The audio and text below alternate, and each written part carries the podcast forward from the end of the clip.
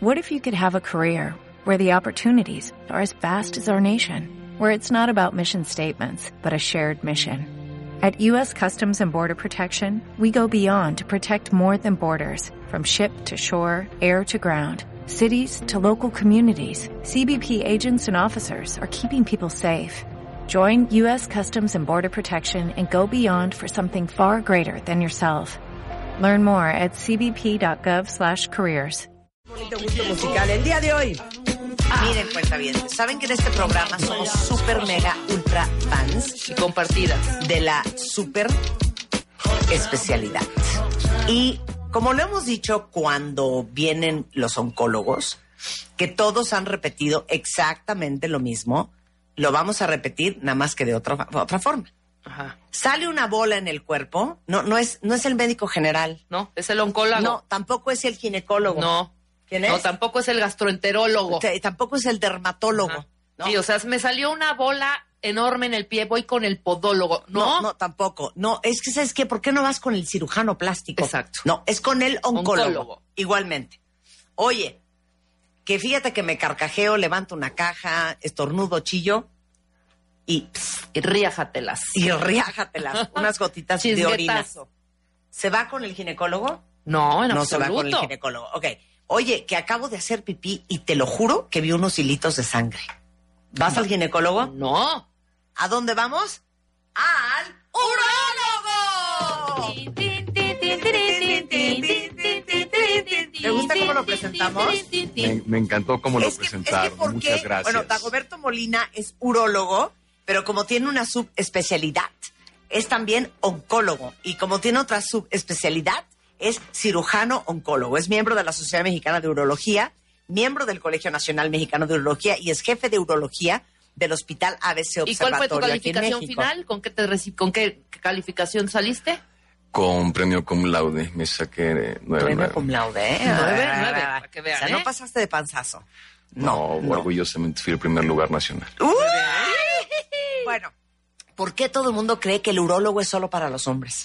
Yo creo que ese, ese es un mito que ha, ha venido eh, de voz en voz, de, de época en época, y mucha gente todavía lo cree. Llegan inclusive y te preguntan, oiga doctor, en la consulta que acompañan al esposo o a la pareja, oiga doctor, ¿y me, me puede ver a mí o me puede ver, puede ver a mamá?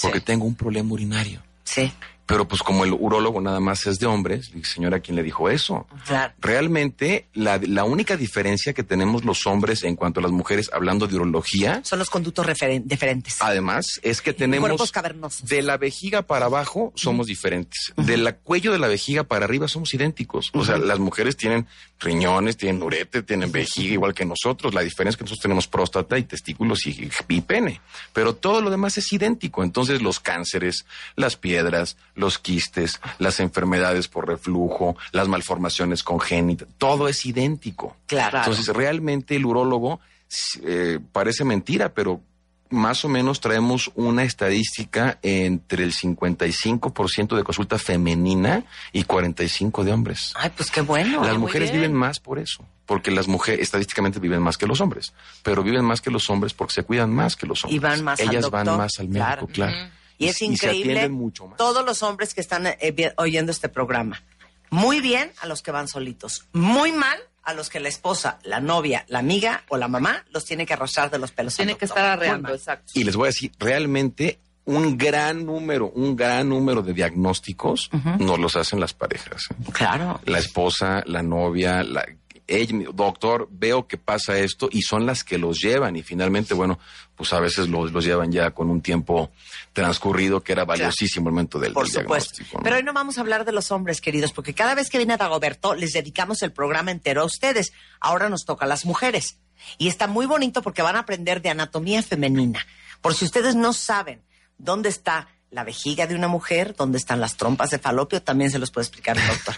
Oye, a ver, ¿y cuáles son, cuáles son las razones principales que van las mujeres al urólogo?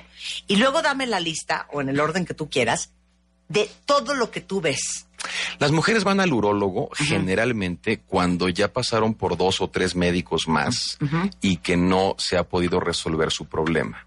La causa principal de consulta femenina es o son las infecciones de vías urinarias. Sí. Más que todo el mundo piensa que las infecciones de vías urinarias es cuando te arde para hacer pipí. Claro. Y eso es uno de los síntomas de irritación, pero no quiere decir que eso sea igual a infección. Hay muchas causas que producen ardor y no son infecciones. Aguántala ahí, espérate ahí. Hacemos una pausa y regresamos.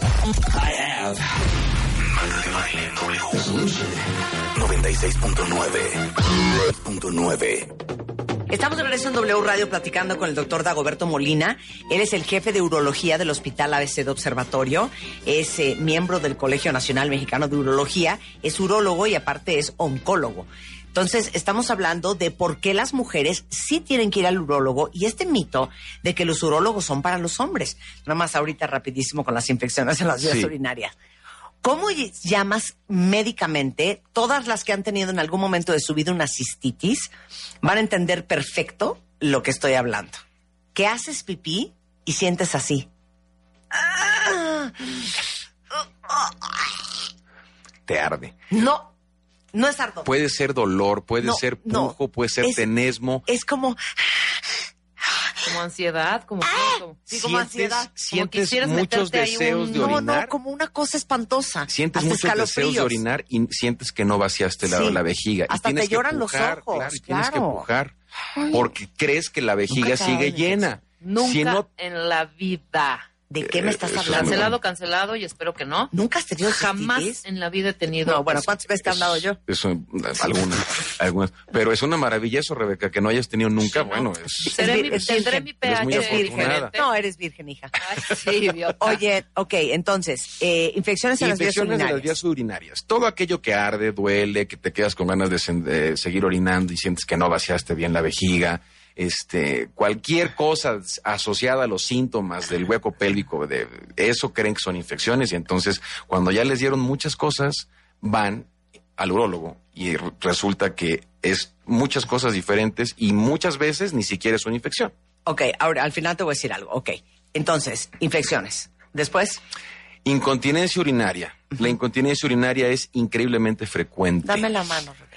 Démonos la mano. Hay una estadística Ay, que dice, estoy muy preocupada. fíjense, internacionalmente hay una estadística que agrupa casi el 40% de todas las mujeres arriba de los 40 años Sí. con algún grado de incontinencia. Sí. Hay incontinencias más discretas y hay incontinencias totales. Pero la gran mayoría, o sea, cuatro mujeres de cada diez en promedio, tienen cierto grado de incontinencia Que es o por esfuerzo, es que hay diferentes incontinencias. Hay incontinencias por esfuerzo, ¿Qué que es? es? la más frecuente. Cuando toses, cuando estornudas, cuando levantas algo pesado, Cuando te cuando carcajeas. te ríes, cuando se te caen las llaves y las levantas sin concentrarte y de Sí. repente se sale un poquito de orina.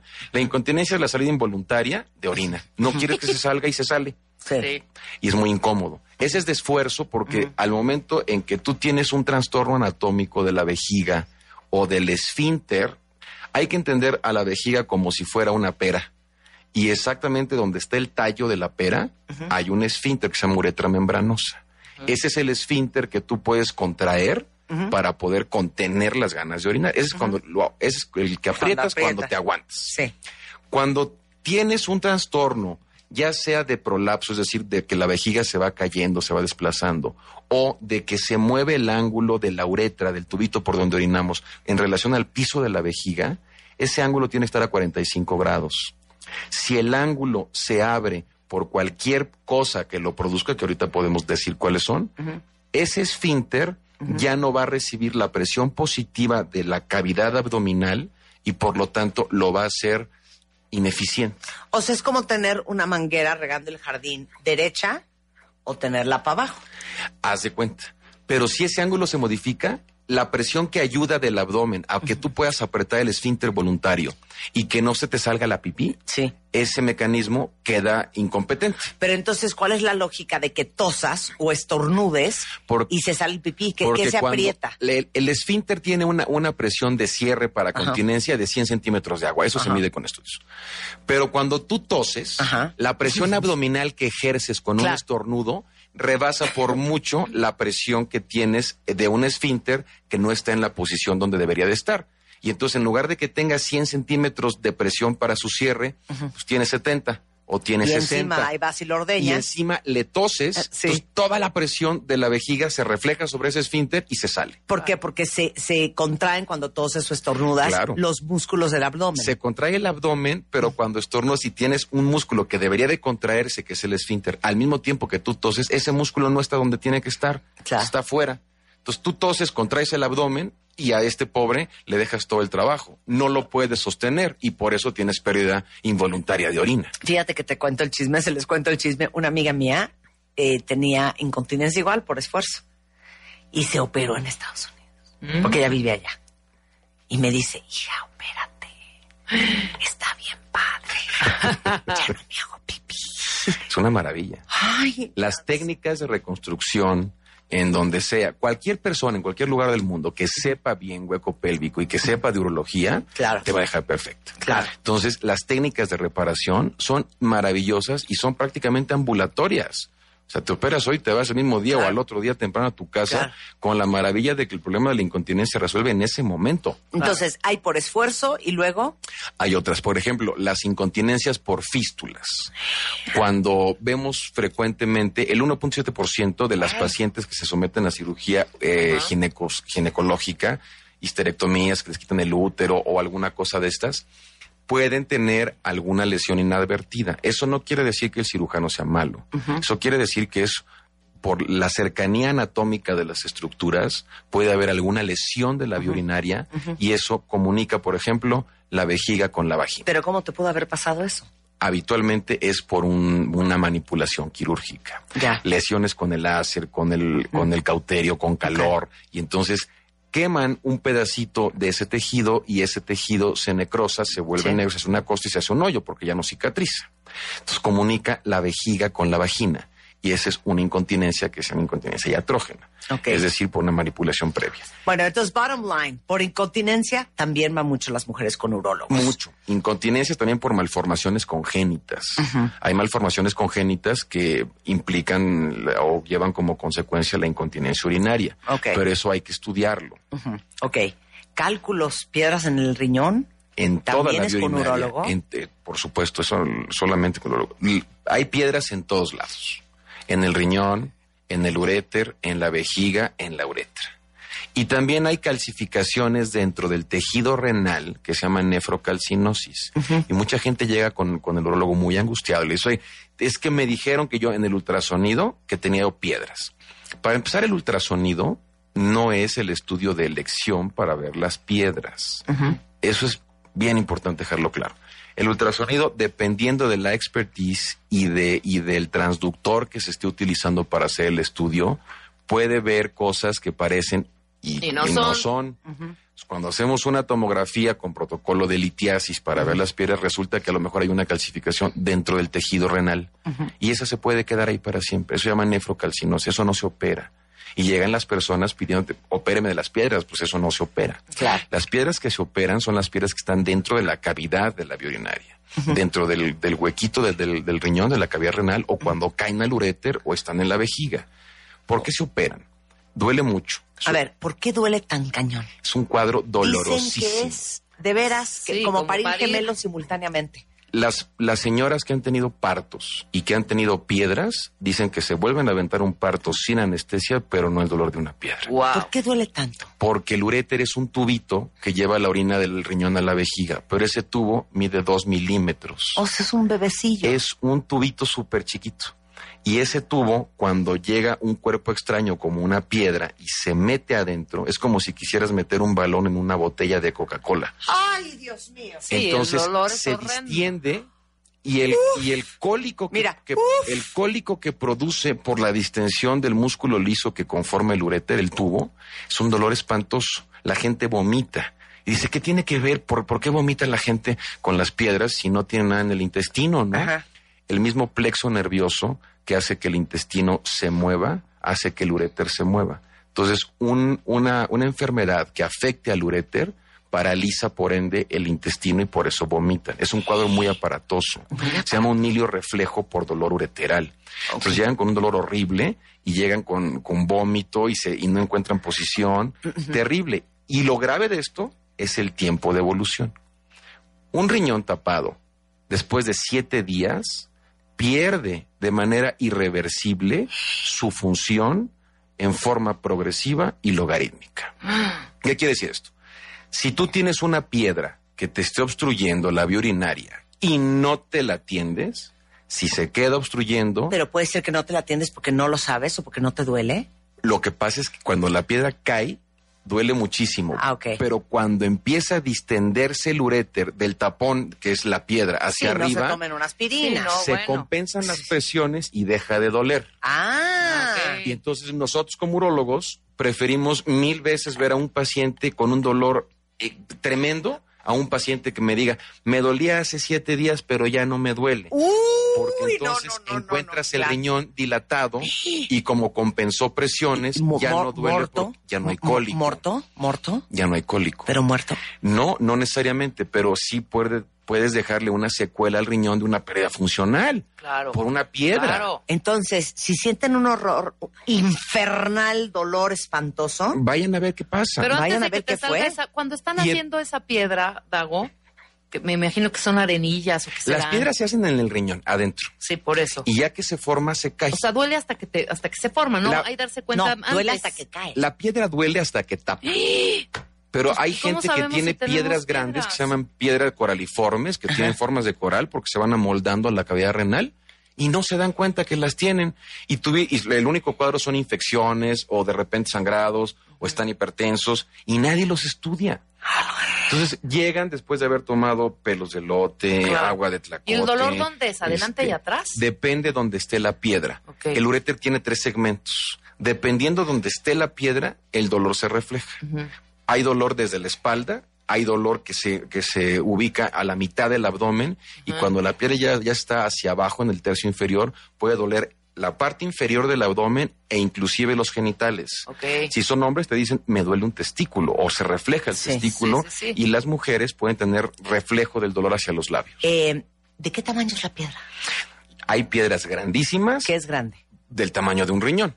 Hay, No. hay No, no piedras. seas exagerado. te voy a mandar fotografías de piedras Dagoberto. que hemos sacado. Dagoberto, ¿no te dijo Un- tu mamá que no hay que mentir? Un, un riñón mide en promedio en un adulto entre 11 y 12 centímetros. Es un bebé. Es una, es una cosita así, es un ¿Qué? riñón. Eso es un riñón. Porque yo pensé que el riñón medía como 20 centímetros. Yo No, pensé no. que eran como así, mira. No, no, no. No. Un, riñón, un riñón en un adulto. Yo pensé que era como el corazón de una vaca. No, no, Un poco no, más no, grande. no, no es chiquitito. Un riñón normal en un adulto más o menos mide entre 2 y 14 centímetros. No, pues síganse metiendo. no mide más, no Muy mide bien. más. Cuando tú tienes una piedra que se ha ido formando dentro del riñón y que va acomodándose en la cavidad y lo va haciendo grande, un Se riñón alcanza. Puede pesar la piedra cuatro veces el peso de un riñón. No, un riñón pesa ok. 150 gramos. Eso es una locura. Pero hay, ¿cuáles son las normalitas? Las que te llevan al hospital, generalmente, si es más de 3 milímetros, O sea, es no nada. sale. Nada. Nada. Las piedras menores a 3 milímetros, en algunos casos las puedes expulsar de manera espontánea. Pero si mide más de 3 milímetros, mecánicamente no cabe. No- no pasa. No pasa. Y duele cañón porque se expande obviamente la, Se expande. el tubito Claro, es un cólico horrible. y va raspando porque no creo que sea una, una bolita, ¿verdad? Pero ya Con les paredes dieron lisas. antiespasmódicos, Ay, ya les dieron antibióticos, ya les dieron este buscapinas, ya les dieron muchos medicamentos y se les pasa el dolor. Entonces dice, ah, ya aguanté, ya se me quitó. Yo les voy a decir una cosa Y es cuando viene muy el problema fuerte. grave. Claro, que ahí se queda. Literal, Dagoberto Molina le acaba de salvar la vida a una amiga mía que tenía una infección.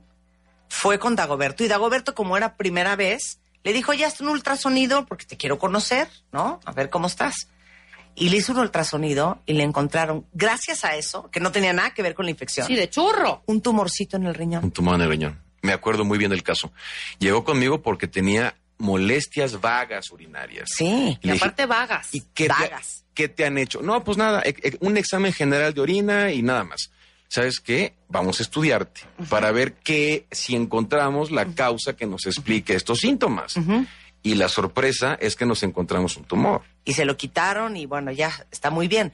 Pero qué impresionante Llegó por una que si, infección. que si no le has hecho, aparte la infección no tenía nada que ver con el tumor. Nada. O sea, si no ha tenido infección, No va. nunca le hubieras encontrado el No tumor. va porque Eso es lo más horrendo de todo. Lo que pasa es que el, Entonces pro- le diga a Dagoberto, entonces, ¿qué hacemos? El pro- Podemos tener un tumor y no saberlo. el protocolo de infección de vías urinarias tiene que ver causas que demuestren por morfología, piedras, quistes, reflujo, doble colector, malformaciones, miles de cosas que no lo ves en un examen general de orina. Claro. Entonces, en un examen general de orina tú te quedas, ni siquiera debes de ser médico, con Sí. saber leer y escribir Claro, sabes, ¿no? claro.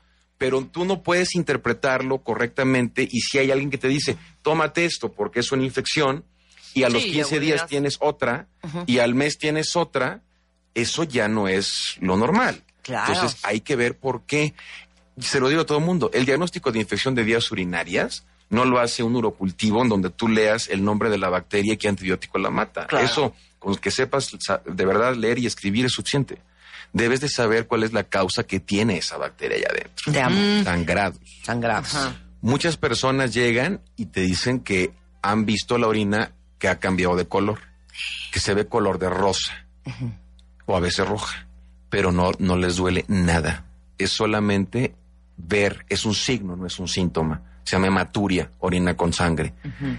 La hematuria, arriba de los 40 años, tienes que averiguar la causa, porque una hematuria arriba de 40 años de edad es cáncer hasta que no se demuestre lo contrario. Ay, Puede ir desde algo muy sencillo como una uretritis ni siquiera infecciosa por una irritación, por cuestión de estrógenos disminuidos, por resequedad de las mucosas, por lo que quieras, pero puede ser un tumor.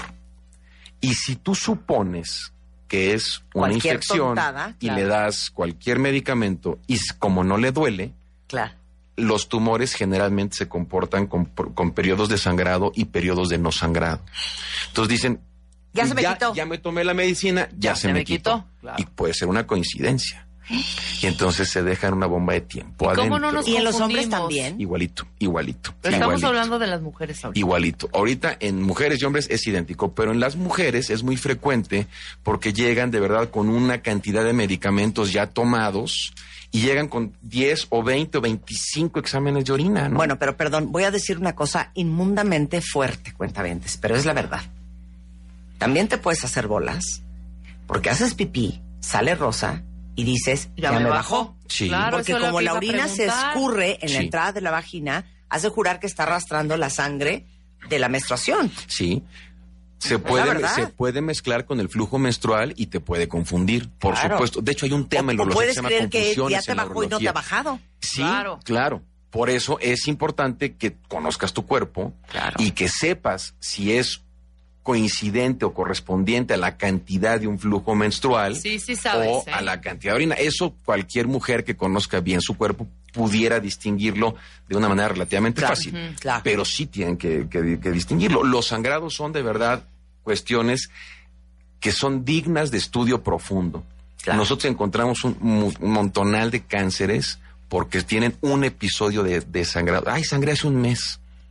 Oiga, ¿y qué más? No, nada. Le dolió, le ardió, tuvo fiebre. No. No, ¿Y ya sangrado? No, ya no. ya no. No, ya Sí. no. Y entonces, vas a ver que, vamos a ver qué. de qué se Claro, trata. y Y ahí sale el encontramos, tumor. encontramos eh, cánceres que los más frecuentes son carcinomas de células transicionales, que son células del labio urinario. Y esas células, esos, esos tumores van erosionando la mucosa, rompen los capilares y sangran caprichosamente cuando les da la gana. Y se detienen cuando les da la gana. Claro. Salvo que sea de verdad un tumor muy grande. Que Ay, tenga ya una- ven qué importante es oír profusa, este ¿no? programa, cuentavientes. Entonces, cuidado con los sangrados. Sí, claro. Cuidado con con, los los sangrados. sangrados. Los sangrados que no van acompañados de ningún otro síntoma son los más peligrosos.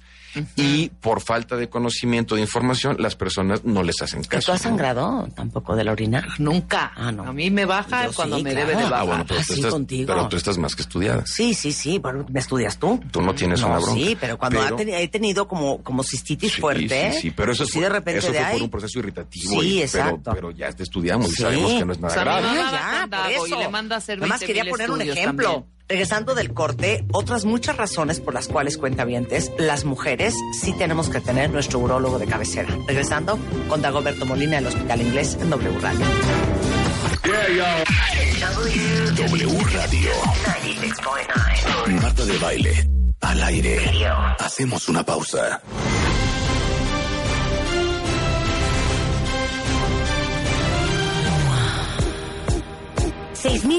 veintitrés páginas. 824 artículos, 114 especialistas. Cuatro años. Lo mejor del mundo mundial, internacional, universal, de las primeras 50 ediciones. La MOA de Oro. Una revista de Marta de Baile. Escuchas Marta de Baile por W Radio. Estamos de regreso. Estamos de regreso en W Radio platicando con el doctor Dagoberto Molina. Él es el jefe de urología del Hospital ABC de Observatorio. Es eh, miembro del Colegio Nacional Mexicano de Urología. Es urólogo y aparte es oncólogo. Entonces, estamos hablando de por qué las mujeres sí tienen que ir al urólogo y este mito de que los urólogos son para los hombres. Entonces, ya hablamos de que hay que ir si tienes infección en las vías urinarias, si tienes incontinencia, si tienes infecciones en la orina, si tienes Sangrados. piedras en el riñón. Ahora, continuemos. Las infecciones recurrentes en mujeres jóvenes son frecuentemente asociadas a malformaciones congénitas de la vía urinaria. Y tampoco hemos hablado, ese sí nunca hemos hablado de eso. Hay una entidad que se llama reflujo. No, no digas entidad, no hay seas una pesado. enfermedad, hay una enfermedad Ay. que se llama reflujo vesicoureteral. No es el del estómago. No, es igual que el del estómago que refluye el contenido del Sí. estómago hacia el esófago, pero este refluye el contenido de la vejiga hacia el riñón, se regresa.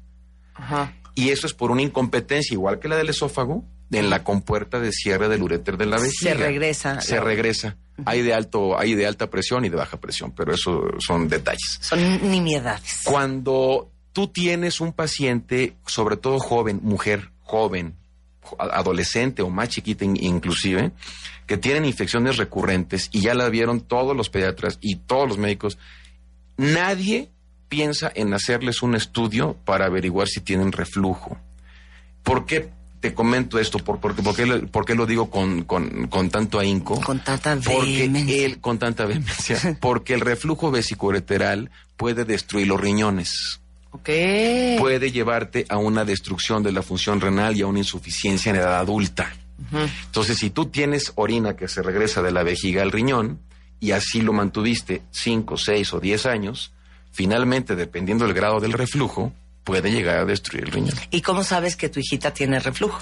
No lo sabes, salvo que tenga una historia de infecciones De infecciones recurrentes y que la de un urólogo que piense que puede tener un reflujo. Todas las infecciones de las ¿Tú ves niños? Sí. Sí. Todas las O sea, infecciones. si tu hija o tu hijo te dice, mamá, me arde mucho cuando hago pipí. Y se infecta más de tres veces al año. no, no, Cuidado. Sí, cuidado. Sí, sí, sí, sí. Porque pierden los, los riñones. Claro. Nosotros descubrimos muchísimo reflujo en los niños con infecciones recurrentes que ya se tomaron todos los antibióticos. Y hay técnicas maravillosas para resolver el, Y es un el tema de nacimiento. O sea, es una malformación congénita. Hay doble sistema colector, por, por ejemplo, que tiene el mismo riñón tiene dos uréteres. Y uno hace correctamente la distancia cuando se inserta en la vejiga del túnel submucoso. Tiene que tener un- una distancia determinada. Y el otro, el que estaba, el, el otro uréter, como le quitó espacio ese que sí alcanzó a implantarse correctamente, el otro se implanta de una manera más corta. Y entonces tiene menos segmento. Y al momento en que la vejiga se contrae, porque es una unidad dinámica, se contrae para orinar, tú tienes que abrir la puerta de enfrente, que es la uretra, y cerrar las dos puertas, que son los uréteres, para, que, no se regrese. Claro. Una de ellas sí se cierra, pero la otra no, porque Sí. es más chiquita. Y se regresa. Y se regresa. Ok. Ese es el reflujo, muy a grandes rasgos, ¿no? Pero eso te lleva con el tiempo a la pérdida de función renal. ¿Y eso qué es? ¿Cómo le es el tratamiento? Dependiendo del grado del reflujo, hay Ajá. implantes, por ejemplo, que ponemos por cistoscopía, por cirugía endoscópica, que no hay ni una sola herida, en donde ponemos un material especial, que es un macroplastic, para hacer que ese segmento se alargue y evites el reflujo. Con el inconveniente de que no en todos los casos funciona, dependiendo del, gra- del grado del reflujo, y que es efímero, no dura para siempre. Claro. ¿Y para qué más va una mujer con el urólogo? Por tumores, por cánceres, por cánceres. Generalmente. ¿En cuál área? ¿En cuál área? uretra, vejiga. La uretra es muy rara. Los cánceres de la uretra son muy raras. Vejiga es muy frecuente, muy asociado al tabaco. Muy asociado al tabaco. Uréter, muy frecuente, muy asociado al tabaco. Riñón, muy frecuente. ¿Y cuáles son los síntomas? No hay. No hay. ¡Ay! Nunca hay. Bueno, ¿cuál es el examen? Nunca hay hasta que te estás muriendo. ¿Cuál es el examen? Hay una triada para sospechar de tumores renales. Ajá.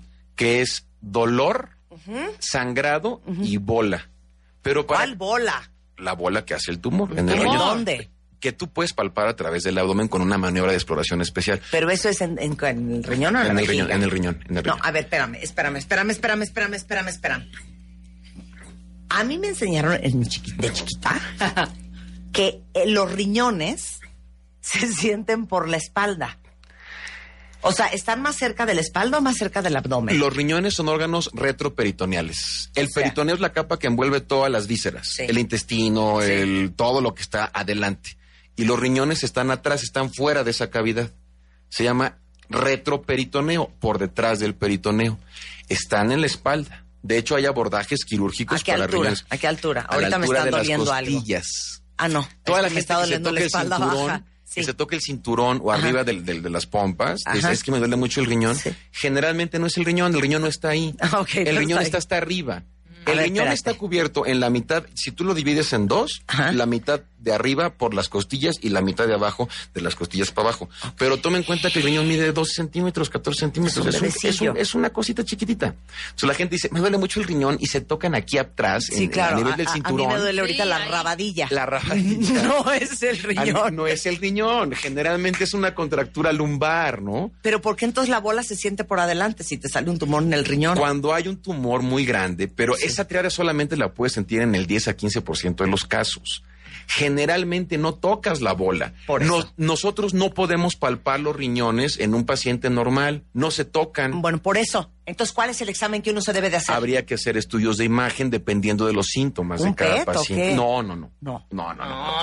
¿Resonancia? un no, no, tampoco. A, a veces un ultrasonido común y corriente, como el que le hicimos a la persona que tú comentabas, Sí, sí, claro. es un estudio suficiente para ver si están bien o no. Perfecto. Si Ahorita me voy a dar ahí, una enchilada. ¿Y por qué en tu vida me has hecho un ultrasonido? Te equivocas. Tienes hasta tomografía. ¿Ah, sí? Sí. Yo la tengo en tu expediente. ¿Ah, sí? Sí. Bien. Muy bien. Muy bien. Pero si ¿Puedes volver a hacer otra? Por supuesto. Si el ultrasonido te bota un dato que no es lo habitual, entonces eh, extiendes el estudio con otro estudio de imagen mucho más eh, selectivo, ¿no? Oye, ¿sabes qué deberíamos hacer en este programa? No sé cómo hacerlo. Estaría increíble que habláramos de qué órganos le tocan a qué doctor. Pues está muy definido. ¿Está muy definido? Muy definido. No, bueno, a ver, espérate. No, vamos a que nos haga un examen. Sí. Ok, dame el órgano y yo te digo la especialidad. Este es examen, sorpresa. Venga. Examen. Sorpresa, Examen. sorpresa, Examen. sorpresa, Examen. sorpresa. Examen sorpresa con Marta de baile. Cuentavientes, esta es una prueba de fuego para saber en 10 años qué tanto hemos aprendido Rebeca y yo de medicina. Con el doctor Dagoberto Molina, que va a ser nuestro sinodal. Venga. Adelante. Voy a darles el nombre del órgano y tú me dices a qué pertenece, Sí. a, qué- a qué Perfecto. especialidad. Perfecto. Trompa de Eustaquio. Otorrinolaringólogo. Dije yo primero gané. Bien. Zona trapezoide prostática. Urólogo. Ortopedista. Prostática. Ah, prostática, prostática, Urólogo. perdón, urólogo. Bien. Urólogo. Este, apófisis coracoides. No seas pesado, no. No, sí está bien. Di. Neurólogo. No, huesos. Hueso. Sí, no, no. Sí, están muy bien No, no, definidos. no. Danos el órgano. Estás Este, inventando unas cosas que no na- nadie aurícula. conoce. Cardiólogo. Ventrículo, tercer Car- ventrículo. Cardiólogo. Cerebro, neuro. Cerebro. Ah, neurólogo. Neurólogo. Ay, Dios mío. No, Venga. es que no estás dando órganos. Estás Páncreas. Así. O sea, estás. Eh, córtex prefrontal. No, eso no es Páncreas. Gastroenterólogo. cero. Urólogo. Cero. No, No. cero, espérate. páncreas. Nefrólogo. No, No. el- Tampoco. Espérate, no digas. Páncreas. Endocrinólogo. muchos sí, pero también del gastro. Gastro y Gastro endocrinólogo. y endocrinólogo. Sí, ok, sí. muy bien. Siguiente Eh, órgano. glándulas suprarrenales. Urólogo. ¿Urólogo? Renal. Ok, muy bien. Urólogo. Tú vas muy bien. Ok. Eh, um, mama. Oncólogo. Oncólogo y ginecólogo. Y ginecólogo. Y ginecólogo. Y ginecólogo. Ok. Sí. Pulmón, Neumólogo. tráquea. Otorrinolaringólogo. También, pero, También puede- ma- pero puede más la tráquea es del neumo. Ok, Neumólogo. Sí. Perfecto. Este. um, Vesícula, fíjate que no sé a quién le vesícula pertenece. biliar. Vesícula biliar. Al gastro. ¿Gastro? Al gastro, al gastro. Uretra, ya, ya la Urólogo, mencionamos, urólogo. urólogo. Este, Hueso. Vejiga. Urólogo. Urólogo. Urólogo. Ok. Huesos, Ortopedia. ortopedia. Ortopedia. ortopedista. Columna vertebral. Ne- neu- neurólogo. Neurocirujano. Neurocirujano, o claro. Alguien con mucho entrenamiento en columna. Hay muchos ortopedistas que no hacen columna. Claro. Entonces, Claro. Esto lo, lo ve el neurólogo. Muy bien. Este. Juanetes. Juanetes. Podólogo. No, Ortopedista. Ortopedista. Yo te voy a decir uno a ti. ¿A, a mí? Sí. A ver. Trombosis. Hematólogo. Oh, Angiólogo. Angiólogo. Perfecto. Angiólogo, Ah, hematólogo. bien. Muy bien, yo. Perfecto. Ok. Yo dije Ahí te va yo una. dije Ahí te va una a ti. Flebitis. Angiólogo. Ok. Sí. muy bien. Trombocitosis. Trombocitosis, citocélula, citocélula, del, del Hematólogo. griego cito, Hematólogo. cito, pequeño, Leucemias. Oncólogo. eh, hematólogo y Hematólogo. oncólogo. Hematólogo, oncólogo. Sí. Un hematólogo. hematólogo. Un hematólogo. Ven como todo tienen que saber uno. Sí, de Muy todo. bien. Pelo. Ok. Tricólogo. No, el dermatólogo te lo Dermatólogo.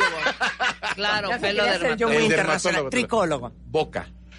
Dentista. Dentista nada más ve los dientes. Ah, este, boca. Hijo. Cirujano Otorrinolaringólogo. maxilofacial. Cirujano maxilofacial. Ah, Yo muy bien. el otorrino en la laringe, pero ya no es la boca. ok, Ya no tienes es la razón. boca.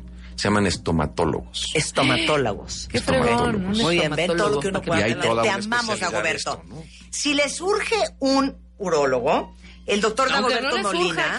sí, váyanse a checar y sobre todo con la noticia que nos acaba de dar de que ahora nada duele. Eh, él es miembro del Colegio Nacional Mexicano de Urología, es jefe de urología del Hospital ABC. Está en el 5515 7330 y está aquí en la Ciudad de México en el Hospital ABC de Observatorio. Te queremos, Dago, Muchas te gracias, queremos. Eres lo máximo. Gracias. ¿Cómo nos reímos contigo? Gracias, Perdón por todos estos chacoteos, ¿eh? Gracias. Para Estuvo mí, de verdad, es un honor estar examen, aquí. ¿no? Muy bonito. Muchas gracias, querido. Un placer Gracias. estar acá. Gracias por todo. 96.9. ¿No te encantaría tener 100 dólares extra en tu bolsillo? Haz que un experto bilingüe de TurboTax declare tus impuestos para el 31 de marzo y obtén 100 dólares de vuelta al instante. Porque no importa cuáles hayan sido tus logros del año pasado, TurboTax hace que cuenten. Obtén 100 dólares de vuelta y tus impuestos con 100% de precisión. Solo con Intuit TurboTax. Debes declarar para el 31 de marzo. Crédito solo aplicable al costo de la presentación federal con TurboTax Full Service. Oferta sujeta a cambios o cancelación en cualquier momento.